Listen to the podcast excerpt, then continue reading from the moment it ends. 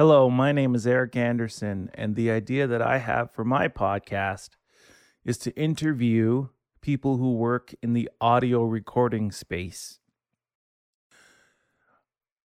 I'm really intrigued by how other audio engineers run their business, especially if they are a solo entrepreneur and they are the only person in the business. The reason why I find this interesting for me is because I am pursuing the same career, which is recording audio for a living, and I am a solo entrepreneur. So I really enjoy talking shop with other audio engineers, entrepreneurs. You know, I really get excited around that, and I want people to share that same excitement as I do and enjoyment in talking about this. And I hope that uh, the people who decide to listen to this podcast benefit in the ways that they may learn some business tricks that they may not know or some audio tricks that they um, like to try. There are a lot of guests that I'd like to have on my podcast. There is a lot of guests that would be great to have on this podcast. Matt Boudreau being one of them, kind of my biggest inspiration for this show.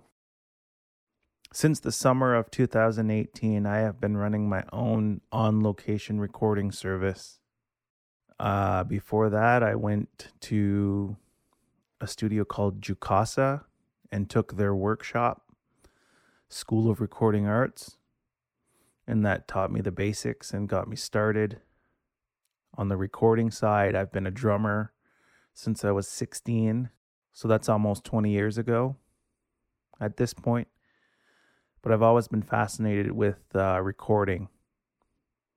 And when I started my business, I found that uh, people, that my clients needed more location recordist services for recording dialogue, for film, TV, or podcasts.